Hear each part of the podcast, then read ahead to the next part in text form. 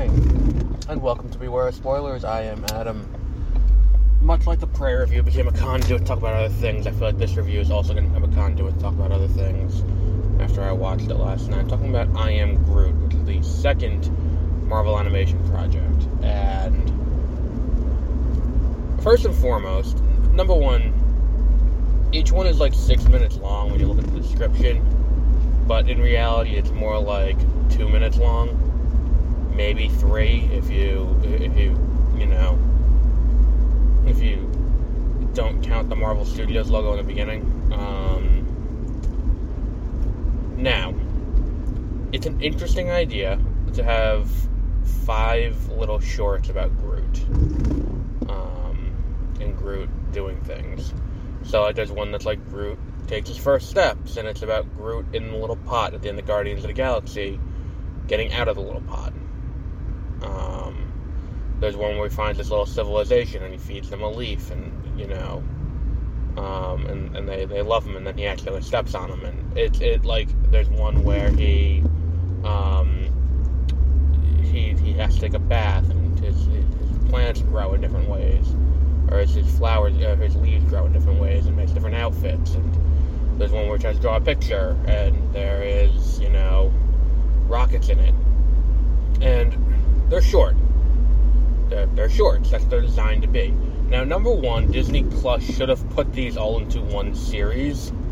Um, instead of doing the, and, and they did this with that stupid Forky show too, for uh, for for Toy Story Four, where it's like Forky's what is whatever, um, where Forky asks questions about things, trying to figure out the world but like instead of putting it into like a season one and then like here's all the episodes like they did with the SparkShorts, this is just they're all loose. So you gotta go to like I found the easiest way to find them was to go to the timeline of MCU stuff, and then they're all there because like one of them takes place at the end of Guardians of the Galaxy, the other four take place at the end of Guardians of the Galaxy Volume Two.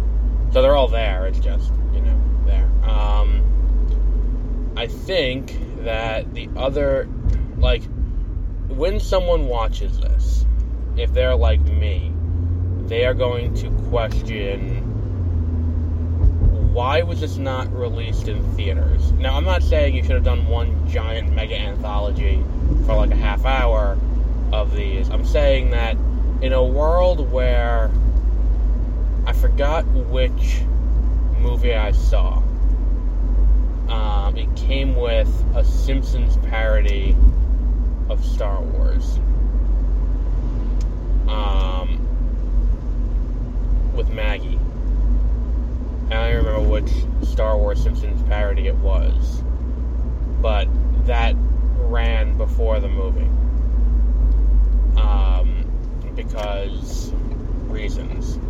And it was weird because it was a Disney animation or a Pixar movie, and you'd be like, oh, that's not Disney Animation or Pixar. That's The Simpsons. That's a very different target audience. Um,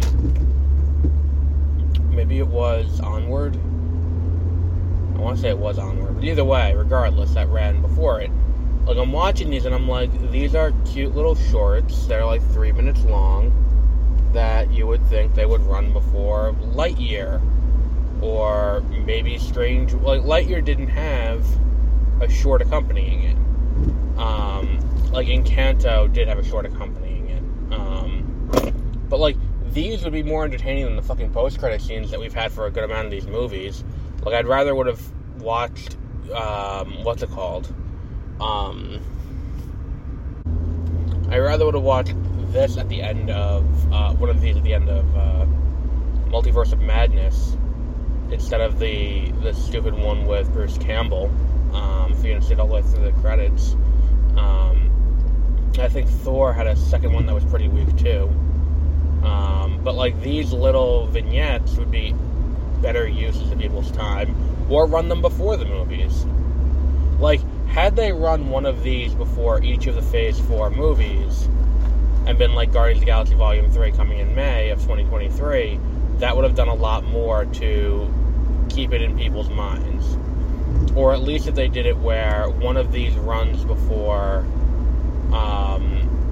like the way I would have done a theatrical release schedule for this I would have had the last one, the one with Rocket and you can see Drax's shadow.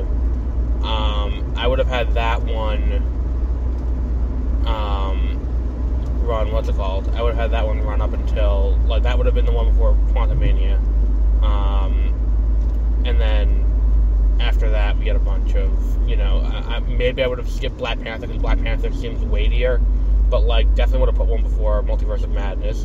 Definitely would have put one before Love and Thunder. Um, it's like things like that would have been a better use for the shorts, I think, than doing it as one giant, you know, dump on Disney Plus. Where like, here they are, they're done. Like it feels like someone finished an assignment that they were given. They were like, here, have fun, go nuts. This is what you wanted, right? And it's like, well, I mean, kind of, but I, I think we would have rather seen these as in theaters. Um, the other thing I want to address is that this is animation. This is considered animation, and rightfully so. It's a fully CG environment with a fully CG character, and any other characters who are in the show, it's mostly Groot, but there are some robots. There is Rocket in one episode, um, even though there is a shadow of Drax in that same, you know, uh, in that same episode. Um, but you know, in this in this world where where that this is animation, I don't want to be that guy. But if this is considered animation, then The Lion King is definitely animation. The Lion King from back in twenty uh, what's it called? From back in twenty nineteen, the, the quote unquote live action one, where it's like, no, it's not live action because they didn't use real lions. They there wasn't a real lion that they trained to sing and dance.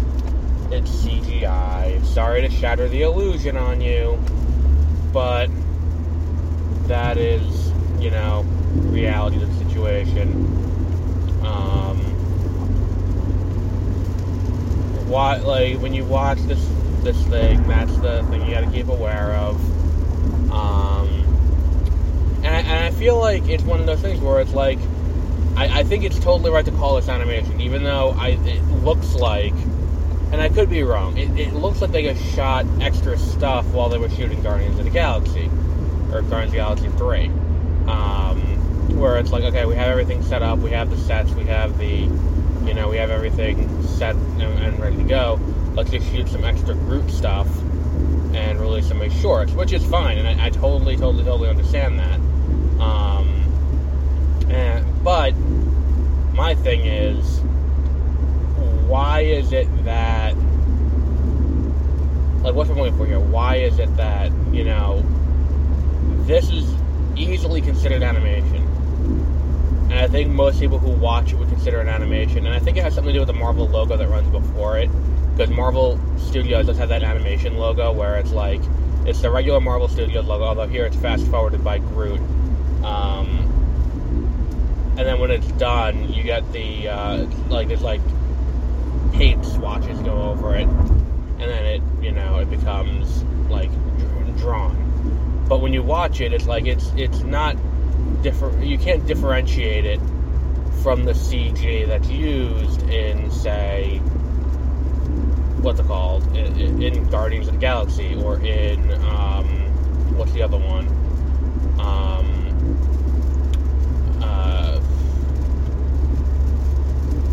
Thor Love and Thunder.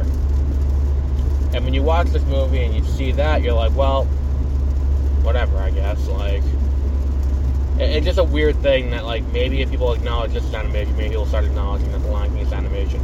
But on the topic of distribution, I think that what we're seeing is this weird situation where Disney and Warner Brothers are on polar opposite sides of the debate of how much money should go into streaming. Because this is now the third thing this year that I'm like, there's definitely a theatrical avenue for this that would make sense. Um, now, Marvel has made shorts before. Um, Marvel has, because they made, you know, All Hail the King, The Consultant, um, A Funny Thing Happened on the Way to Thor's Hammer, all of these kind of things, you know, like, these are all pretty straightforward, um, like comedy, like all, comedic takes on, on the characters, like All Hail the King, while now canon, because um, of Shang Chi, or they were all canon, but it's like you know really canon. Um, like it was more of a comedic take on, on, on explaining more of who Trevor is. And when we look at what this whole show, you can honk all you want. This, this traffic, I, I have nowhere to go. Um, and those weren't released theatrically, but they were released as special features on the DVDs for phase late phase one into phase two. Um, and this is the kind of thing where I could see this running before other movies in theaters. Chip 'n Dale Rescue Rangers definitely could have run in theaters, and probably would have made a pretty good amount of money in theaters too. Prey probably would have done well in theaters. That's a pretty st- solid movie on a pretty low budget, and, and all of that. And I think that what this weird situation we're in right now is this idea of low budget filmmaking as uh, as streaming exclusive and not theatrical exclusive with the exception of Warner Brothers, who has Joker 2 coming, which is probably going to be another cheap movie, in the same way Joker costs like, what, 50 million, 20 million, something like that. Um, maybe more expensive because now you have some choreographers, so it's a fucking musical, but I, I and, I, and again, I say, I would have loved for them to have not announced that in advance. Uh, I would have loved for them to have just been like, you know, hey, Joker 2, and here's Lady Gaga as Harley Quinn, and you know, all of that kind of stuff. Have fun, come and see the movie, it'll be great. And trailers don't indicate that it's a musical, and, and, and there's no indication that it's going to be a musical. You show up to see the movie, and it's a fucking musical, that would have been fantastic. Would have been absolutely fantastic. Um, now, back on topic, on the other side of the, the fence, Warner Brothers is. Um, what's it called? Warner Brothers is taking their their and Disney has put a lot of money into their streaming stuff, like WandaVision and Hawkeye and all these shows have the budgets of Marvel Studios movies. They're not, you know, they're not cheap endeavors, and neither is The Mandalorian, neither was Book of Boba Fett, neither is neither was Kenobi. All those things are not exactly cheap, they're they're putting a lot of money into this, and that. Uh, that lot of money is, you know, somewhat paying off. Now, on the other side, Warner Brothers started to do the same thing with HBO Max. They started putting a lot of money into HBO Max properties, but the problem was someone higher up at HBO Max.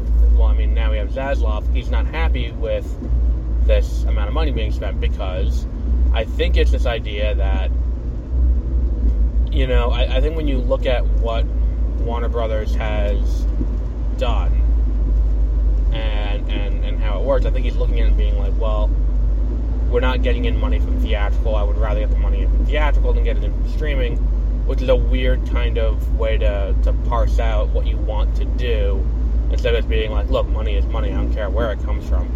Um, and they're not putting the same budgets into things. So like even like, you know, Batgirl getting 100 million, that's not a bad budget for for for a for, for the movie. And the thing is too, how much money do you need to make Batgirl a spectacle? Um, and I realized the budget was only 75 million to begin with, and I realized 75 million on a Wonder Twins movie is, is also obscene. Um,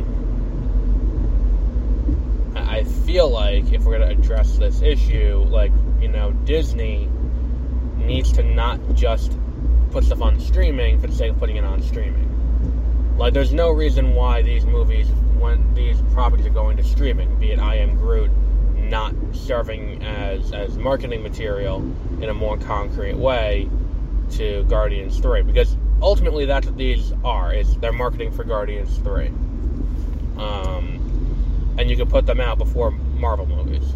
You can put them out before Pixar movies hell you can put them out before any Disney movie that's coming out. Uh, maybe not National Geographic movies but basically any movie that's you know family oriented you can throw I Am Groot one of the I Am Groot shorts in front of and, and get a lot of eyes on it to let people know, people who don't read the trades, people who don't listen to podcasts, people who don't, you know, listen to whatever nonsense they, they're listening to, you know, you, you can you can get through to all of them that look, there is a Guardians of the Galaxy 3 coming. And when this Guardians of the Galaxy 3 does come, you know, this is when it will be. You can get that out in front of people way early with this. And I'm not saying that's the only reason to do it. I mean, you can do it for purely for the entertainment value because they are entertaining shorts.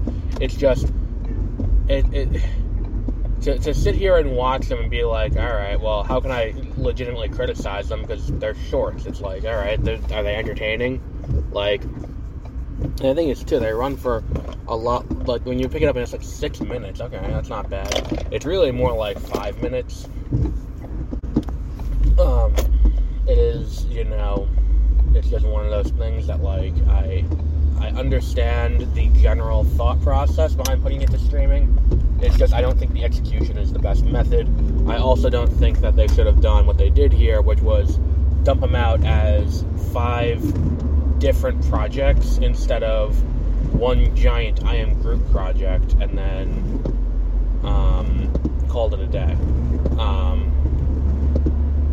where it's like it feels a little bit like this is not the most important thing they did. And to be honest, it's not. It's not. It doesn't have massive canon implications. It's not like you know this is going to come into play in Guardians of Galaxy three or any other movie ever. Probably nothing here is you know like, like the, the dance off one. I think is the only thing that could have something that comes back with the you know with the the, the liquidy version of Groot, but and that felt weird too. Even that episode felt weird because it felt like they weren't putting the full budget into these things. Because, like, look, there is licensed music in one episode. There's licensed music in the episode with Rocket. But the problem is, there, there, the dance-off episode, there isn't licensed music, which feels weird for a Guardians of the Galaxy movie or a Guardians of the Galaxy property at this point, because that's what we're accustomed to. Especially if we're gonna do a dance-off like you can do generic music, but I feel like it works better with with the what's it called with the other thing, and it, they're entertaining and they're short. So you know, go ahead and watch them, have fun. They're not awful. Um, I just wish that they had been used better than dumped out on Disney Plus, and that if they were going to just dump them out on Disney Plus, they organize them a little bit better in a way that you know it, it like it, they're not kind of an afterthought for lack of a better word where it's like oh crap we finished this what are we gonna do? Like it feels like you know we finished this project let's just get it out because we don't know what to do with it it's not gonna make money. Like it feels like that kind of thing where it's like let's just get this out someone will watch it dump it on the streamer and, and they didn't put too much thought into it um, when they could have done more with it. Um, and I think just like Warner Brothers is currently reevaluating its strategy on streaming, I think Disney does too, because I think too much is going to streaming over theatrical. And I think what is going to theatrical in the selected choices, in a lot of cases, is not working well. Because, like, look at like Turning Red versus Lightyear, and when you look at the Oscar rankings, you know, for this year, like Lightyear is in contention for, according to Variety, they have Lightyear ranked in the top five, which means it would be nominated. And I don't think, and Turning Red is outside, uh, looking in. I think if we're going to look at it that way, and if that's accurate, if that's accurate, and that's what we're doing, I think that the the bigger question we have is, you know, how much did Disney hurt Turning Red? Because I think Turning Red's a solid contender for for best animated feature depending on what else comes out. I haven't watched Luck yet, which